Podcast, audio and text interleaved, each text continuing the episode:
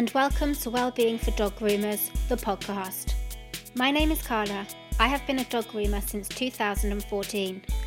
Over time, be it before an exam, at the side of a competition ring, or online, I have had many a quiet chat with fellow dog groomers who, like myself, struggle at times to balance life, work, and maintaining a healthy well-being.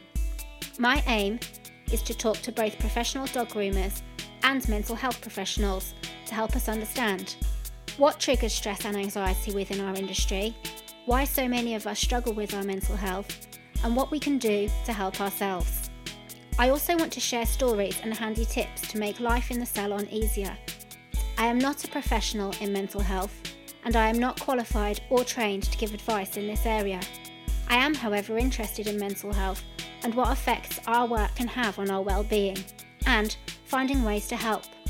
So, whether you are a brand new groomer or you have been at it for decades, whether you struggle with your mental health or work with a groomer who does, this podcast is for you. Hello, and welcome to Wellbeing for Dog Groomers, the podcast. Today, I'm talking to Kelly Henley about finishing your training and venturing out into the world of work. I first met Kelly at Master Groom about a year after I started competing. I saw her lead a compassionate handling seminar on the first day, where she inspired me talking about spending time on the table, teaching the dogs tricks and games to help build their confidence. Since then, we've bumped into each other at many grooming events. I wanted to talk to her about how she got into grooming, why she likes teaching, and what her students find most daunting about stepping out into the world of work, and how she reassures them. Kelly has been grooming 21 years. She runs KJG Grooming Academy. She is known for her compassionate handling. She was also nominated twice for Speaker of the Year in the Liz Paul Awards. Last year, she won Salon Groomer of the Year, and she also won Young Kennel Club Groomer of the Year when she was just 20 years old. She has competed all over the UK and she has two Best in shows under her belt. She also appeared on popular TV show Pooch Perfect. So, here we go. Hello, Kelly, and welcome to Wellbeing for Dog Groomers, the podcast. How are you today? Oh, I'm very well, thank you. How are you? Good, good, thank you. It's been a long day's work, so I'm glad to be finished out of the salon and sitting here and chatting to you. So, um, can you tell us a little bit about yourself to get us started and a bit about your job? Um, yes, I have been grooming um, 21 years. Um, I started off in a small kind of garage salon with my mum. Um, then I took a few jobs, um, grooming, worked at a big corporation, taught at an academy, and now I'm yeah. back um, in the garage, which is now a shop, um, teaching at an academy in Devon.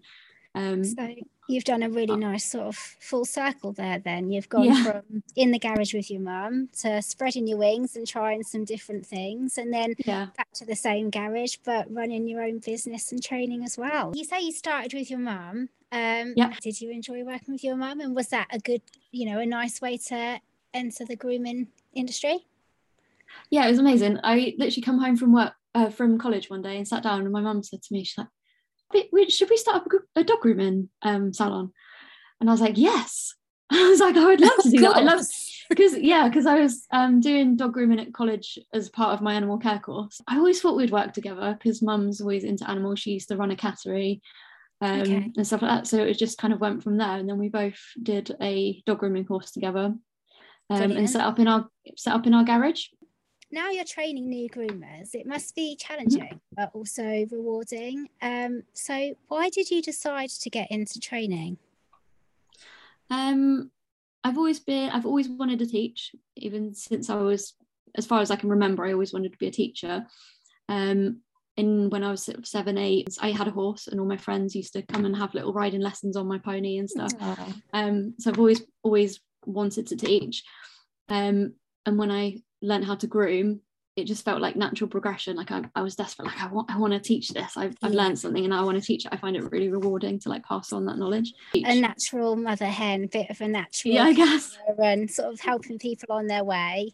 Just out of interest as far as the new new groomers go when your mm-hmm. students um, are sort of approaching the end of their course and they're they realize that they're soon going to be either setting up by themselves or working for someone else um, what is it they that you think they tend to worry about the most? Um, well, I actually discussed this with a few students um, prior to the podcast, and there was three Mm-hmm. main things that came up. Um, Yeah. One was um, there's so many dog breeds out there. How can I possibly know them all? Number two was not having a tutor there to go. Oh my god, help! What do I do? Yeah, Um, and the other one was, will I get enough dogs? Yeah, Um, so that was the three main worries that that came up. yeah. And I think they're all really sort of justifiable worries because at the beginning, I Yeah. think we've probably all been through that, haven't we? Um, and what yeah. what advice would you give them for those, you know, those worries when they're when they're heading off on their own? Um, okay, so the first one was there's so many dog breeds, how can they know them all? They're not going to. Um, so what we do is we try and teach core skills. So we'll teach different clipping lines of different breeds. Diff- um, they know how to scissor legs. We give them lots of different face shapes, lots of different tail shapes, lots of different feet, foot shapes, and things like that. And then when they get a certain breed, they can look in the book and go, oh, okay, it's got a carrot tail. I did that on a Westie. Or Yeah, it's got long split brows. I did that on a Schnauzer. So you can kind of look at the book and put them Put skills into action. together. Yeah, Al- Also, if someone rings up and says, I've got a Kerry Blue, you might go, Oh my God, I've never done one. What the hell would I do? Which I probably Yeah. would as well, because I've never done a Kerry Blue personally. And what I say to my students is, get them to get get them to send you a photo ask them exactly what they want because quite often they'll say yes i've got a standard poodle and you go oh my god but actually what they want is a clip off yeah, very very rarely do we get breed standard dogs in a breed standard trim if that makes sense quite Mhm. often it's just clip off or a little teddy trim or something you know yeah. so don't panic before you know the details Yes. Yeah, no, that's that's great. So when you started working with your mum at the beginning of your journey, what what was it that you found most daunting when you first started and how did you overcome the worry? our worry was are we good enough um Yeah. and we did make some silly mistakes i think everyone does make silly mistakes i know Of one of our course. First customers was a schnauzer and I did his eyebrows the wrong way round. So I went rather than going from the outer corner of the eye to the nose, I went from the inner corner of the eye I to the see, nose. see what you So mean, yeah. Yeah, so he kind of looked Easy straight forward with these curtains either side. Um, and gradually I realised my mistake and gradually each appointment it got it kind of went the right way around again. Yeah. Um, but I think we yeah, you just gotta you just gotta go for it and we make mistakes, but it's all part of our learning curve and we've got to start somewhere, haven't we? Yeah, and about not Hair grows too back. much pressure on. I mean, you can look things Yeah. up in a book and get yourself planned and all that Yeah, sort exactly. of thing. But until you actually get your scissors on that dog and you meet the dog, and um, y- you're never going to be able to sort of pre-guess exactly what's going to be going on. So I think the way Yeah. that you teach with the you know the different shape feet, if if the students can go out and say, right, this is what I need to do for this area, and this is what I need to do for the head, and and identify the body bits and the right shapes and you know you have put them in a good standing to to develop you know from there so Um, the second worry they were worrying about was not having your tutor there. So I, I was in a really lucky position that me and mum started together. So we had someone to bounce ideas off of. Um, but if you are on your own, I think your tutor should always be on hand anyway. My students always know that I'm I'm always there if they need to ask questions. But Mhm. finding a grooming buddy, um, Yeah. whether it's a local groomer or a local grooming group, um, we've got like a Devon dog groomers group, or someone that you did your training with. If they don't have to be there in the salon, just get on FaceTime or invite them over for a day if there's a dog that you're worried about. Just having a grooming buddy that you can bounce ideas off of, I think is really important. And then will I get enough enough dogs? I think like we're really lucky as groomers that the big boom in breeds was cockapoos, not short haired dogs, because yeah there's always going to be work for us. However many groomers there are, there's so many more dogs. yeah I don't think that's really something that they they need to worry about. Yeah i don't think we're going to run out of dogs anytime soon No, that is for sure um yeah. so what is one thing that you wish you knew when you was a new groomer that you know now like what what advice would you give So young Kelly, I would say. I think I wish I if I could go back in time, I wish that I would have used more PPE. Um, because Okay. my hearing is really, really deteriorated by using the blaster. Um, so I would yeah, say yeah. put those earphones on, ear defenders on, woman. That's what I would yeah. say. I, I, always, always have the ear defenders on now. I'm actually quite sensitive to loud noise. Loud noise makes me feel quite um I feel a bit like I'm being squashed. I don't know if that's a peculiar reaction, but when I hear really loud noise, like even a road drill or uh, like you say, a blaster, anything really loud, it, my, my, it's like every muscle in my body tenses up and I feel like I'm being squashed. So, so I don't know what that is. So, well, I did a um, decibel test in the salon, and the blaster can cause hearing damage after one minute. Like, and hearing damage is irreversible. Like, I will never get my hearing back again. And um, it's like the same decibel as a pneumatic drill or a front row at a rock concert, and we don't really think about that, do we? We're just like, oh yeah, no. that's the dog. Yeah, and how many groomers do struggle with their hearing? We are we yeah. are known for it.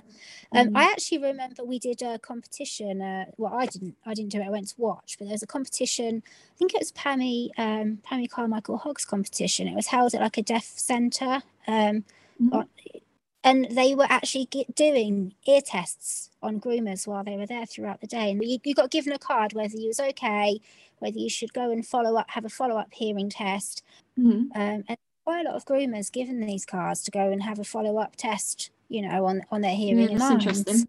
So if people are sort of in your area and, and they wanted to come and do a one to one with you or they wanted to do any courses with you, how would they get in touch with you? So my academy is called KJG Dog Grooming Academy. Everyone always gets that wrong. KJG.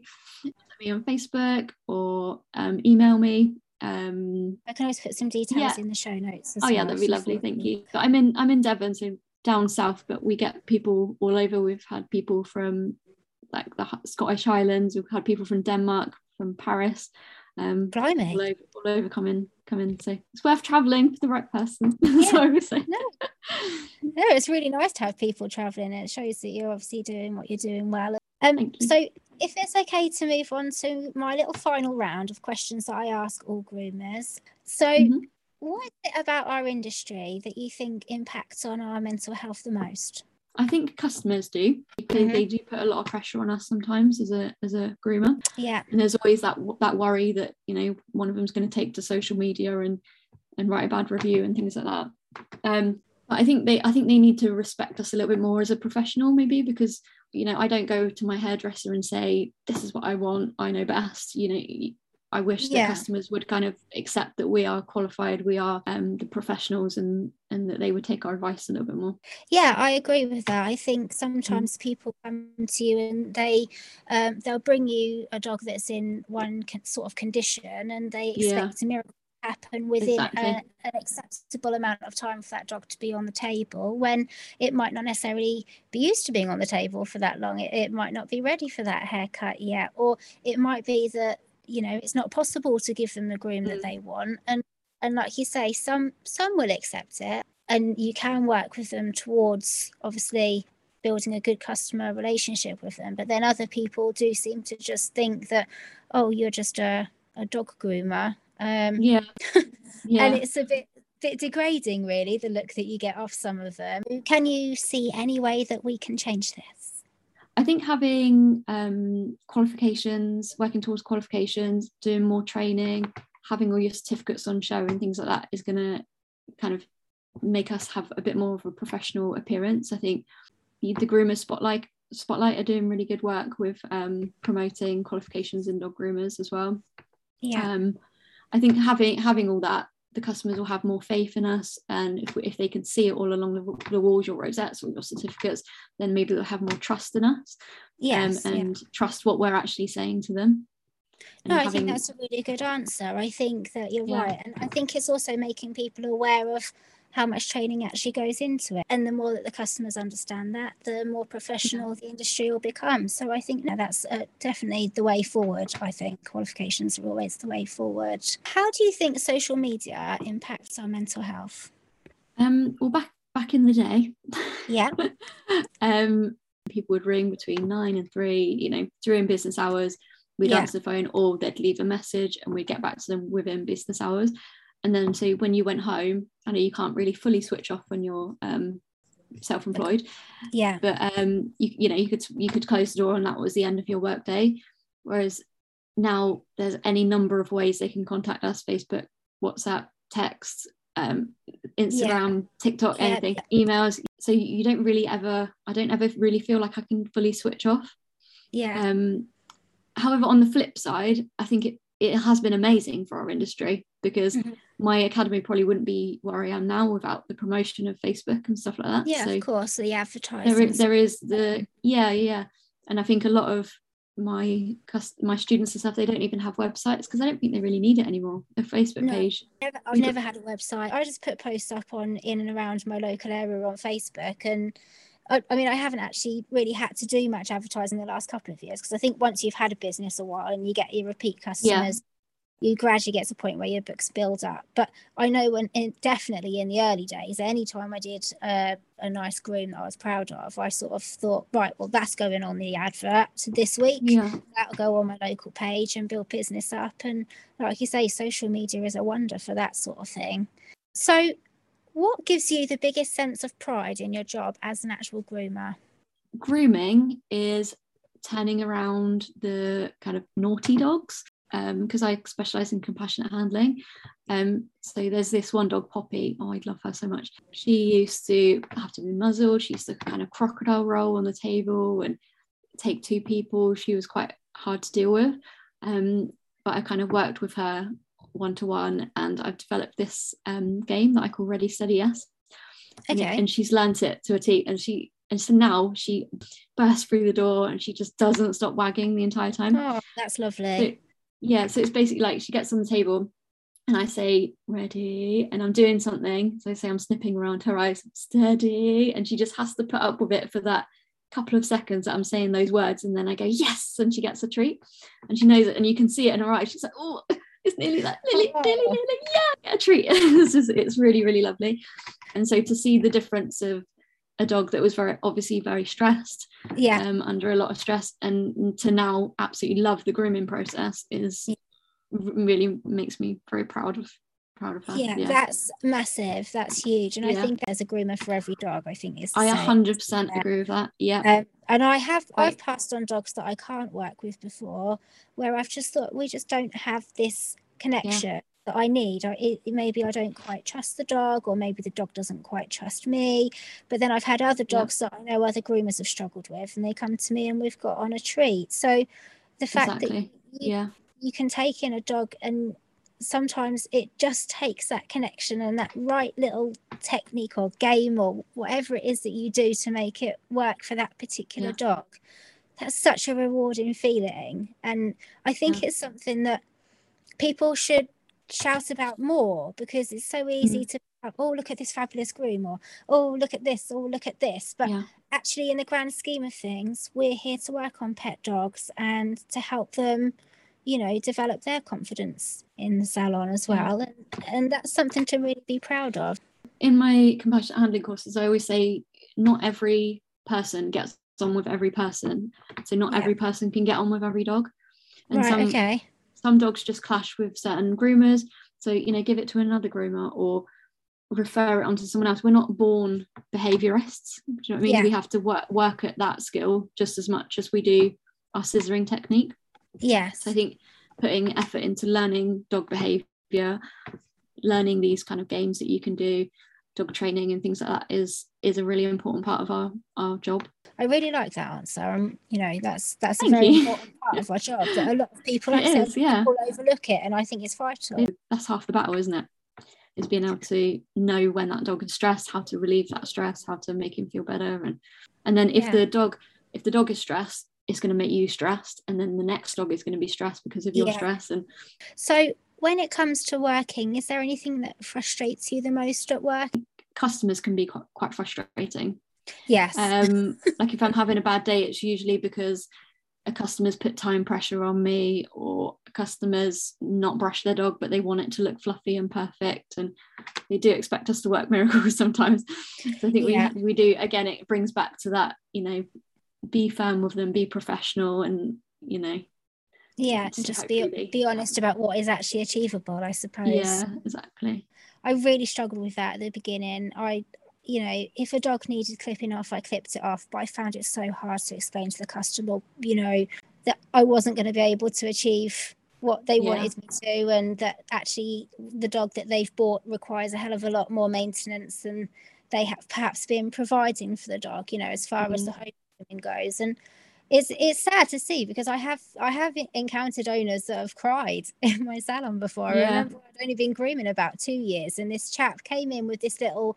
Um, it was kind of like a it was like a doodly Bichon crossy type dog, and he bought it for his daughters because he'd just you know split up with his wife, and he had no idea that it needed to come to the salon every six weeks. He had no idea it needed Yeah. brushing every day, and how much was it going to cost every six weeks? And can I can't afford that? And he, the guy was in tears in my salon because he'd bought this dog that he then, you know, couldn't couldn't afford, and uh, it it really Oh. upset me to see him like yeah, that. that is sad. At the same Yeah. time, I sort of thought, well, but I can't I can't charge any less. This is you know this is a business, and as much as I love my job, I can't you know bend over backwards to help you. And if you've bought a dog that you Mm. haven't researched, I don't know what to suggest to you. But yeah, I wonder what happened to him, and I wonder what happened to the you know that little dog because he was he was heartbroken, and it just comes down to education and and these sorts of things that you know these customers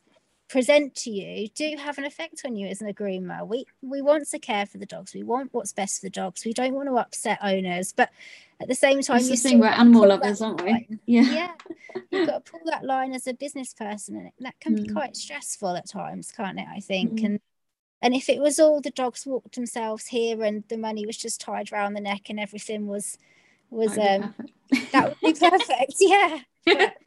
I think as as groomers, we're quite like artistic people, um, Yeah. and we love animals. So it Yeah. can be quite hard for us. I think you was talking to, on your first podcast. Yeah. Um, you were talking about that, and I was just sort of, nodding away because we're not, we don't get in it to to be be people people, if you know what I mean. We Yeah, we get in it for yeah. the for the dogs. Yeah. So it is it is hard to have to communicate with the customers as much as we do. So it's, it's something I think that comes with with time Experience. as well Yeah. and experience. Like say, at the beginning it can be quite daunting, but you just Mm. got to stick to your guns and um, do right by the animal. Really, is where it comes down to. I know when I I know when it comes to dematting, then I I quite often point out to the owners, look. I'll, I'll just put the comb in, and if there's no wiggling going on there, I say, look, I can't brush this out. This is cruel. Mm. I can't do this to the animal. I will not put the animal through it that's all you have to say is it's going to upset him it's going to cause him great pain or her great pain i can't do it it's against the five freedoms you know there's there's welfare acts in place against this sort of thing i as a professional groomer cannot do this for you and you don't have to say any more really I'm stricter when it comes to what's best for the dog. So if it's Yeah. a if it's a matted dog, I'm like, no, I'm not dematting. I won't demat anything. It's like Mm. it's coming, it's coming off. Um, but it's more like putting my prices up or yeah um like businessy type stuff. I'm not as confident with it. i'm you know. quite one for typing that in there oh i'll see you next time and i forgot to mention i actually need to put my prices up over x month because of rising costs and it will be da, da, da, da. and i as they go out the door i'll be thinking i've got to tell them i've got to tell them i've got to tell them i've got to tell them and i just Yeah. don't And I don't. I would Yeah. much rather send them a little message afterwards to avoid the face to face, and it's it's crazy, really, isn't it? Because it's a Yeah. business. I suppose we just need to have a bit of faith in ourselves. Uh, someone said this to me once, actually, which I thought was really good advice: is none of your customers want to see you go out of business, Mm, and none of your Yeah. customers want less than what you give them. So if you, Yeah. I, I always think of those things when it comes to putting my prices up because I think if I need to put my prices up to provide the service that I'm giving, I don't want my service to go down. It, just every every year when I go up by them probably two or three pounds a year, um, Mm.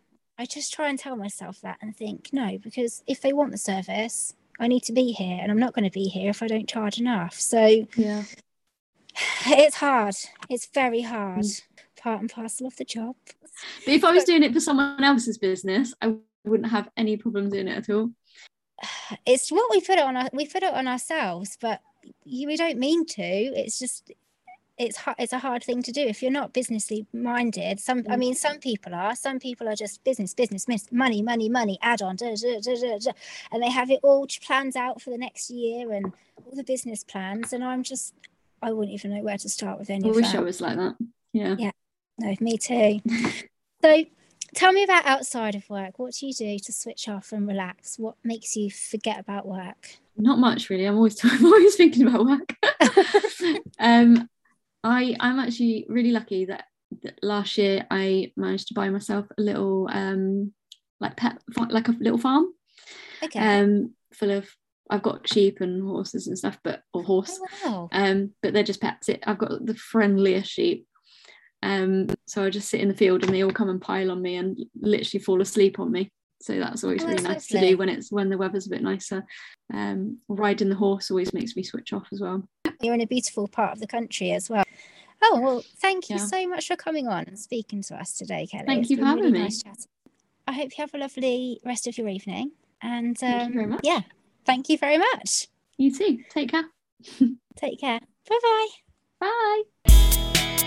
That was such a lovely chat with Kelly. She's so down to earth and gentle, and she provided some great tips there. It was really helpful to hear what her students worry about and how she reassures them. I've been thinking about the interview since we recorded it, and a few new things have sprung to mind. I've always loved working on breed standards, so when someone rings up with a breed that I've not done before, I love getting my teeth stuck into learning a new trim and getting my hands on a new client. But it is important to remember that you can be honest with the customers. It's okay to tell them that you've just finished your training and you haven't yet had the chance to work on their breed. I remember when I first opened my business and a customer rang up and I was like, Yes, a wire hair fox terrier, that's brilliant. I have to be honest, I've never done one before, but I've always wanted to get my hands on one and I love working with terriers. That way, you've been honest and it lowers the pressure on yourself. Because if the customer accepts, which in this case the lady did, then they already know that you've not done it before, and hopefully with every groom they'll slightly improve. I always remember as well, I made sure I kept my Kennel Club book next to my phone, so when people rung up, you can have a look at the breed that they're talking about. And if they message you, that's even better because you can really sit there and look through what you've got in front of you and what you might need to do. Before doing this interview, I put a poll up on the Facebook page asking what you wish you knew at the beginning of your career that you know now. One person put take care of your body. It's impor- it's the most important piece of equipment that you own. And someone else put set boundaries and stick to them. So like we said in nearly every interview that I've done, it's so important to take time off and make sure that you've got time to relax. Someone else put don't underprice your work. And I agree. I think it's hard but vital that you have faith in your prices. I also thought it's worth popping in and visiting your local groomers, introducing yourself and saying you're new in the area and you're looking for new dogs. So if they have any breeds ring up that they don't want to do, or their books are full and they can't take anyone else on, then here's my business card, and if you want to pass them on, I'll be more than happy for the custom. Next week, I'm talking to the wonderful Tiffany Jennings. Tiffany has owned a high street salon, a mobile van, and she has worked one to one. This is a really interesting insight to the highs and the lows of the different grooming environments. So, for now, have a lovely day. As always, check in with Wellbeing for Dog Groomers, the podcast group on Facebook, and give us a follow on your chosen platform. And if you're enjoying the show, please rate us. But for now, cheerio.